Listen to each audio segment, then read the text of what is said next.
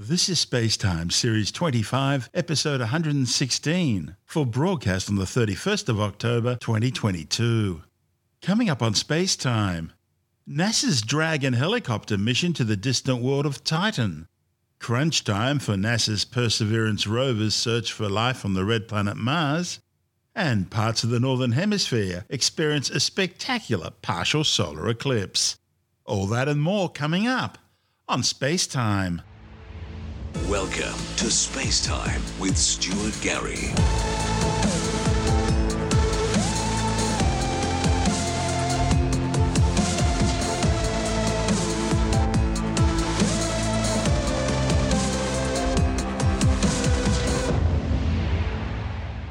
NASA's undertaken a major survey of the Saturnian moon Titan's Selk crater region, which will be one of the primary targets of the Dragonfly helicopter mission in 2034. The 450 kilogram Dragonfly will be a larger successor to the 1.8 kilogram Mars Ingenuity rotocopter, which has been exploring the Jezero crater region of the Red Planet since arriving there in February 2021 aboard the Mars Perseverance rover. Dragonfly will initially land in dunes to the southeast of the Selk impact structure at the edge of a dark region called Shangri La. It'll explore this region in a series of flights up to 8 kilometres long each and acquire samples from selected areas with interesting geography. After landing on Titan, it'll travel to the Selk Impact crater, where in addition to organic compounds, there's also evidence of past liquid water. The Selk crater is a geologically young impact structure, some 90 kilometres in diameter, located about 800 kilometres north northwest of the 2005 Huygens landing site. Now, a region like this, featuring a mix of organic compounds and water ice, has got to be a compelling target to assess. See how far prebiotic chemistry may have progressed on the surface of this distant world. Titan is Saturn's largest moon. In fact, it's the second biggest moon in the solar system and larger than the planet Mercury. 5,150 kilometre wide world is 50% larger than the Earth's moon and some 80% more massive. Importantly, it's the only world in our solar system other than Earth where clouds rain liquid onto the ground, which forms streams and rivers that flow into lakes and seas. But unlike Earth's water based hydrological cycle, the rains on Titan are made of methane and ethane. On Titan, temperatures are so cold, the water is frozen so hard it forms part of the bedrock. Titan's atmosphere is about 10 times as thick as Earth's, and it's primarily nitrogen laced with methane and ethane, a hydrocarbon soup which the early primordial Earth may also have had in its past. Scientists are now characterizing the Selk crater region to help make the 2034 landing of Dragonfly as smooth as possible. Their findings, reported in the Planetary Science Journal, describes the region as a hummocky knoll-like landscape of sand dunes and broken up icy ground near the moon's equator. To reach their conclusions, the authors analysed radar images from the area acquired by the Cassini spacecraft during its 13 year exploration of the Saturnian system. They used radar reflectivity and angled shadows to determine the properties of the surface, looking at composition, roughness, and topography from radar backscatter. Mission scientist Leah Bonnefoy from Cornell University says Dragonfly will be the first flying machine to explore a world in the outer solar system. She says while it does rain liquid methane on Titan, it's only sometimes, and the rest of the time, Titan is more dry than a desert on Earth place where you have dunes, some little mountains, and of course the Selk impact crater. Bonnefoy and colleagues are looking closely at the landing site, its structure, and its surface features.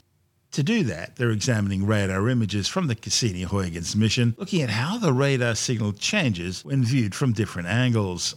The problem is the radar images of Titan through Cassini have a best resolution of only about 300 metres per pixel, and scientists have only seen less than 10% of this world's surface at that scale. That means there are probably lots of small rivers and landscape features that they simply couldn't discern. Early in the Cassini mission, back in January 2005, the spacecraft's Huygens lander descended for some two hours, gradually floating down into an Earth like environment at least in terms of appearance, and sending back pictures of streams and river valleys that were invisible in the radar images. Huygens eventually touched down on a surface best described as feeling like cold, wet sand. NASA's Dragonfly mission is slated to launch in 2027, arriving at Titan in 2034 for a three year stay. Unlike the tissue box sized Ingenuity, Dragonfly will look more like a military transport helicopter. Titan's heavens, mostly nitrogen with a dash of methane, four times denser than the Earth's atmosphere, enables the car sized Dragonfly to perform like a drone. It'll carry out research in chemical composition and astrobiology in order to better understand this distant world's makeup and how life on Earth may have evolved. This report from NASA TV. Saturn's largest moon, Titan, has a thick atmosphere and a frozen surface rich in organic molecules. In 2034, a NASA mission called Dragonfly will arrive at Titan and study its chemical makeup Dragonfly is a rotorcraft designed to visit multiple sites across the moon's varied terrain. At each new landing site on Titan's surface, Dragonfly uses a pulsed neutron generator and onboard gamma ray sensor to detect key elements such as carbon and hydrogen in organic materials or oxygen in water ice. Dragonfly determines if there are well defined layers of these materials just below the lander. For a closer inspection, Dragonfly uses its drill to generate tailings from Titan's hard, frozen surface. These surface samples can then be ingested through the pneumatic system, carried with Titan air into the chilled sample lines and to the sample collection carousel. One of the carousel sample cups is placed in a pneumatic port. The cup captures the surface material from the cold air stream and transfers it to the chemical laboratory for measurement. Pulses from a laser release large organic molecules from the surface sample for analysis in the mass spectrometer. The mass spectrometer sorts molecules by mass and measures diagnostic fragments that tell Dragonfly the kinds of chemical components that are present in the surface and whether there are molecules of prebiotic interest. For those potential prebiotic samples, a new cup is placed into an oven and heated to release molecules into a gas chromatograph where they are sorted for size and type before entering the mass spectrometer. This advanced separation of organic components includes isolating molecules with the same formula but different chiral arrangements, or handedness. Having a preference for one-handedness over another is a key biosignature for life on Earth. When the chemical analysis is complete, Dragonfly may choose to take another surface sample or find a new location on Titan to investigate.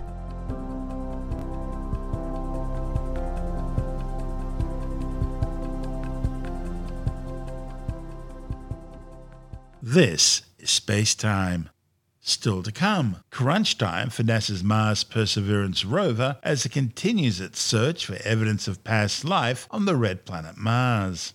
And parts of the Northern Hemisphere experience a partial solar eclipse, providing people in most of Europe, Northern Africa, the Middle East, and western parts of Asia with a celestial spectacular. All that and more still to come on Space Time.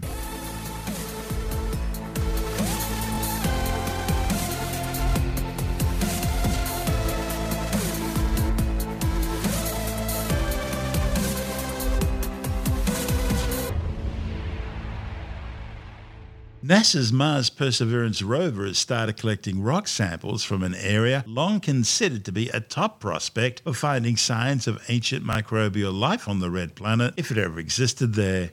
The six wheeled rover has been travelling over an ancient Martian river delta in the red planet's Jezero crater ever since July. The car sized mobile laboratories already collected four samples of sediments which had washed down from further upstream billions of years ago.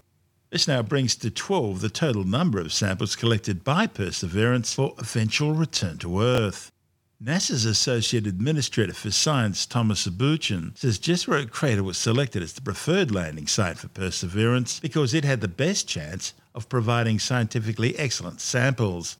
The 45 kilometre wide crater hosts a fan shaped delta that formed about 3.5 billion years ago at the convergence of a Martian river and lake. Perseverance is currently investigating the delta's sedimentary rocks, which formed when particles of various sizes settled in the once watery environment. During its first scientific campaign, the rover explored the crater's floor, finding igneous rock which formed deep underground from magma or on the surface from volcanic activity. Perseverance project scientist Ken Farley from Caltech in Pasadena, California, says the delta, with its diverse sedimentary rocks, contrasts beautifully with the igneous rocks formed from crystallization of magma discovered on the crater floor. This juxtaposition provides scientists with a rich understanding of the geological history after the crater formed. For example, Perseverance found sandstone that contains grains and rock fragments created far from Jezero crater, and a mudstone that includes intriguing organic compounds.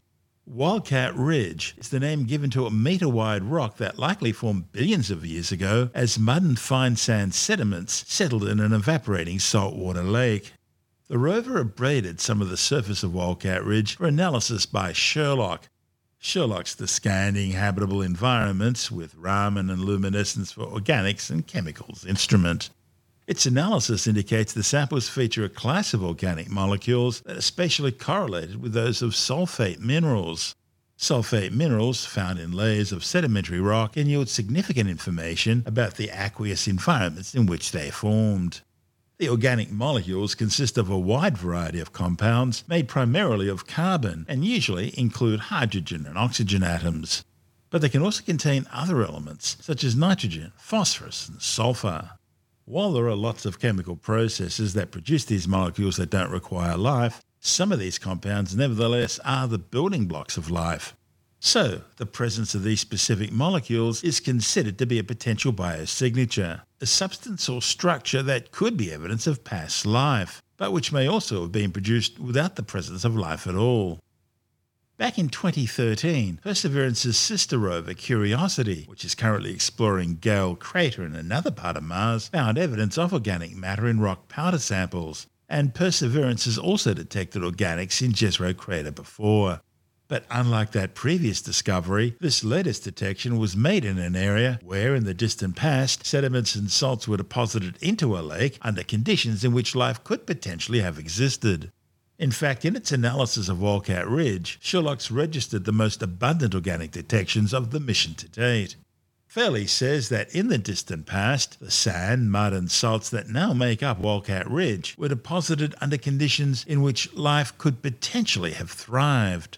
The fact that organic matter was found in such a sedimentary rock, known for preserving fossils of ancient life on Earth, is important. However, as capable as the instruments aboard Perseverance are, further conclusions regarding exactly what's contained in the Wildcat Ridge samples will have to wait until those samples are returned to Earth for in depth study as part of NASA's Mars Sample Return mission with the European Space Agency. And that's unlikely to be happening for at least another eight years. Along with its rock core samples, the rovers also collected an atmospheric sample and two witness tubes, all of which are stored in the rover's cache. The geological diversity of the samples already collected in the rover are now so good that mission managers are considering depositing selected sample tubes near the base of the delta in about two months' time. After depositing the cache, the rover will then continue exploring the delta region. This report from NASA TV. The most detailed image ever taken on the surface of Mars, captures some of the sedimentary rocks that scientists came to the red planet to study. NASA's Perseverance Mars rover is now exploring a really important part of Jezero Crater. Around 3.5 billion years ago, a river flowed into Lake Jezero, depositing mud and sand on the crater floor, forming an ancient delta. Darker gray, layered rocks make up the roughly 32 foot tall cliff you can see very clear horizontal layers in these rocks.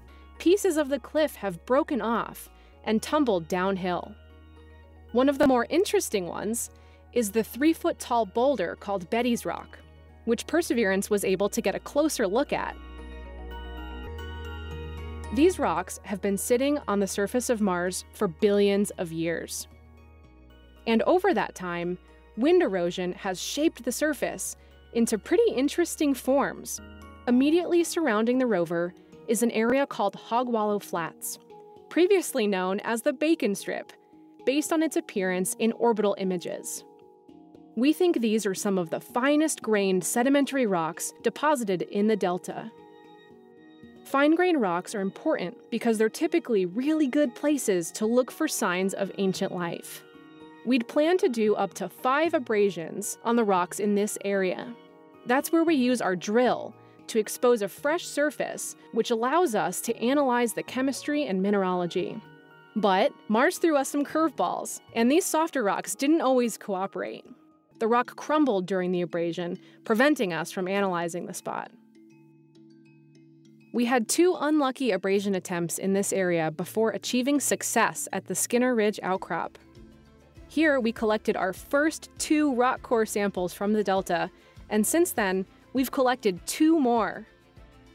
Perseverance drove to the delta because it is a very promising place to look for signs of ancient life. We hope to learn more when a future mission brings these samples back to Earth.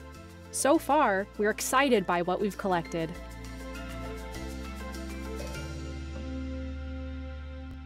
This is space time.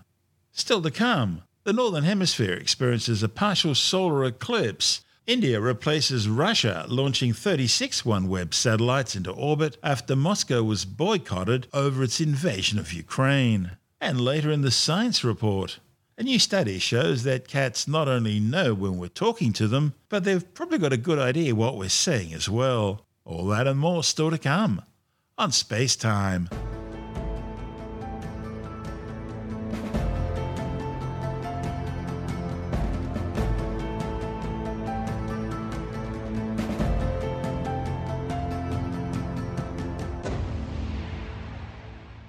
Parts of the Northern Hemisphere have experienced a spectacular partial solar eclipse. The event on October the 25th was seen from most of Europe, Northern Africa, the Middle East, and western parts of Asia, including India, weather permitting. The best views were in Russia, where some 82% of the sun's disk was covered by the transiting moon.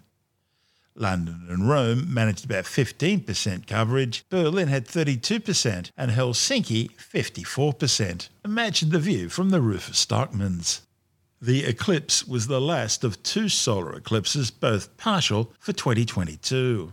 And there'll be a lunar eclipse on November the 7th or 8th, depending where you are, as the full moon slides through the Earth's shadow. The next solar eclipse will be in Australia. That'll be on April the 20th, 2023, when people on the Exmouth Peninsula in Western Australia will be able to experience about a minute of totality, as will those in Timor and West Papua. As for our American listeners, you'll need to wait until April the 8th, 2024. That's when you're in for a real treat with a celestial spectacle as a total solar eclipse cuts a 200 kilometer wide path of totality, lasting about four minutes from Texas right through to Maine. Solar eclipses happen because although the moon is 400 times smaller than the sun, it's also 400 times closer, and so the two appear to be about the same size when seen from Earth. Now, normally, the moon's orbit around the Earth appears to cross the sky slightly above or below the path of the sun. But roughly every 18 months or so, the moon's orbit places it directly between the sun and the Earth during new moon, resulting in a solar eclipse.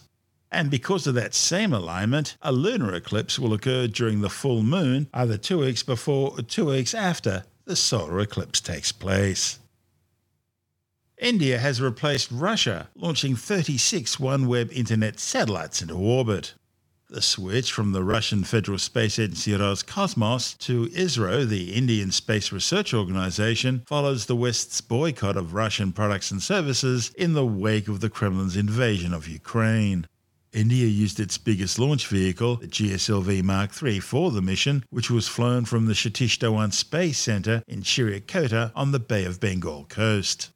This latest mission means OneWeb now have 462 satellites flying. That's more than 70% of what the company says it needs in order to provide a global broadband service. Overall, OneWeb's planning a constellation of 648 of its 150 kilogram Ku band satellites, which will be placed into 12 near polar orbits at an altitude of 1,200 kilometers. With Russia now out of the game, OneWeb are planning at least one more launch with India and three with SpaceX in order to get their constellation finished. This is Space Time.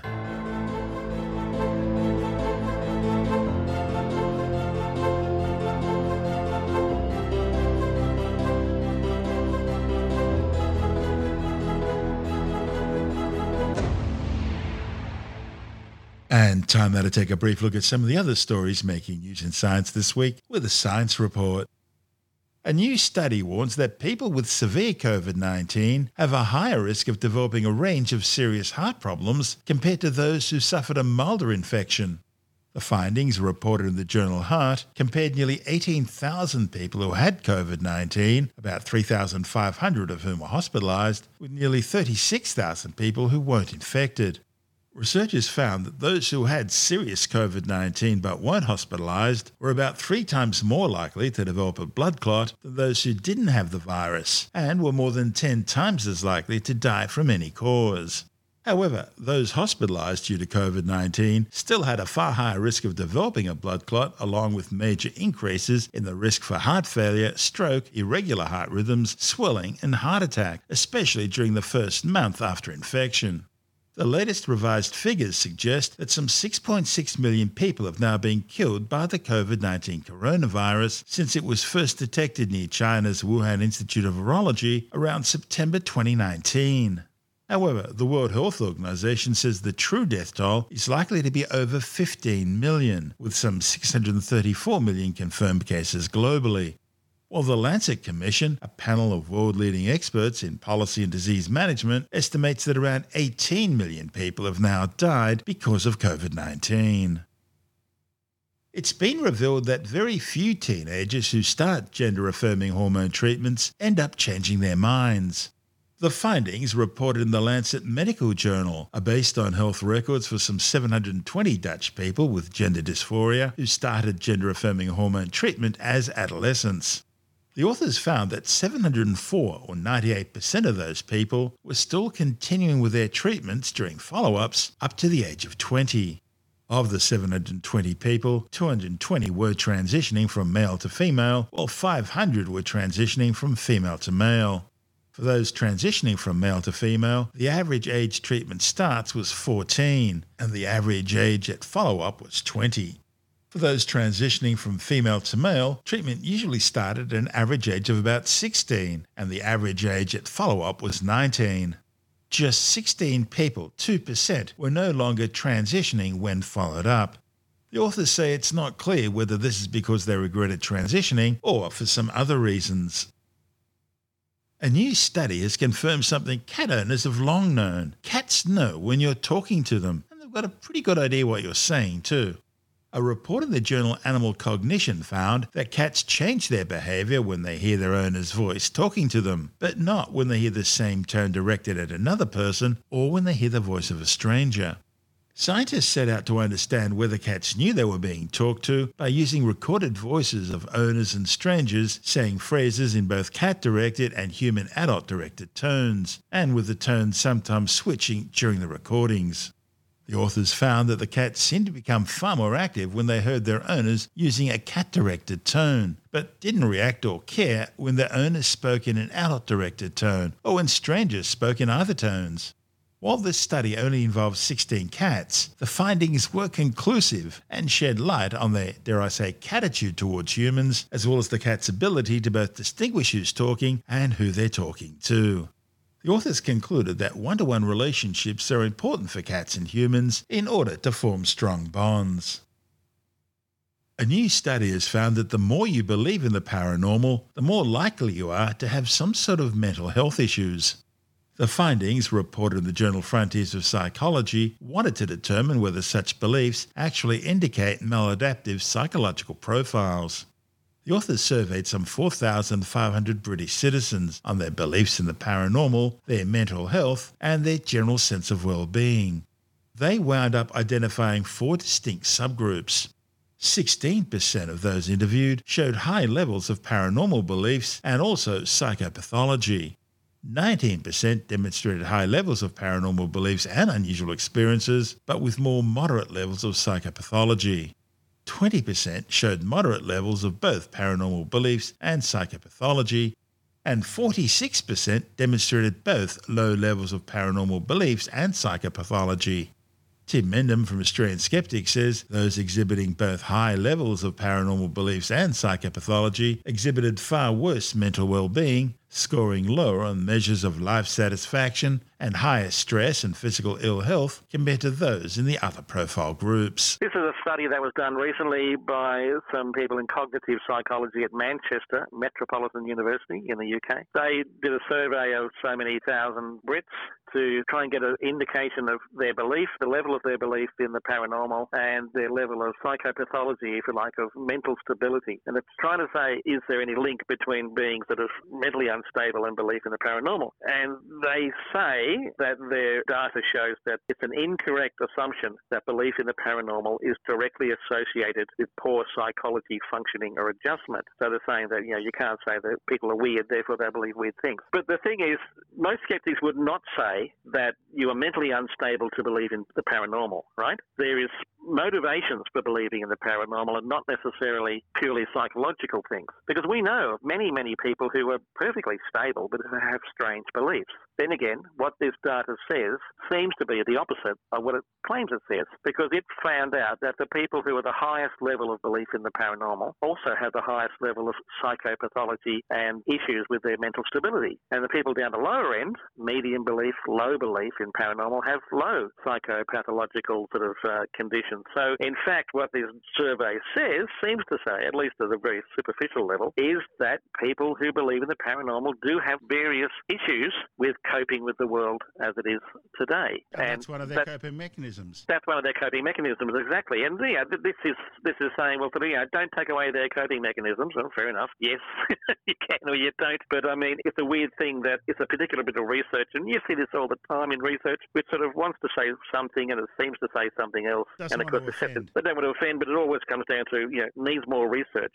is the final well, that's result. A, that's just because they want more money for research. That's exactly right. But this is the psychological research, etc. But yeah, there's a lot of sociology research, etc., which is uncertain, and it's very hard to pin down what the results should be. But sometimes the conclusions don't seem to match the data, surprisingly. Well, that's because, and we discussed this previously on the show. That's because when it comes to psychology, the sample sizes are too small, and everyone is an individual. Yes, that's the trouble with, with human beings. But then you try and find an average. But this, this had about 4,000 people it surveyed. Mm. So it wasn't too bad, right? It's not quite, you know, hundreds of thousands, but it's a decent size. It's not just 30 people, which yeah. you've seen some research do, and you think, yeah, go away. Come back when you've got some better data. That's Tim Mendham from Australian Skeptics.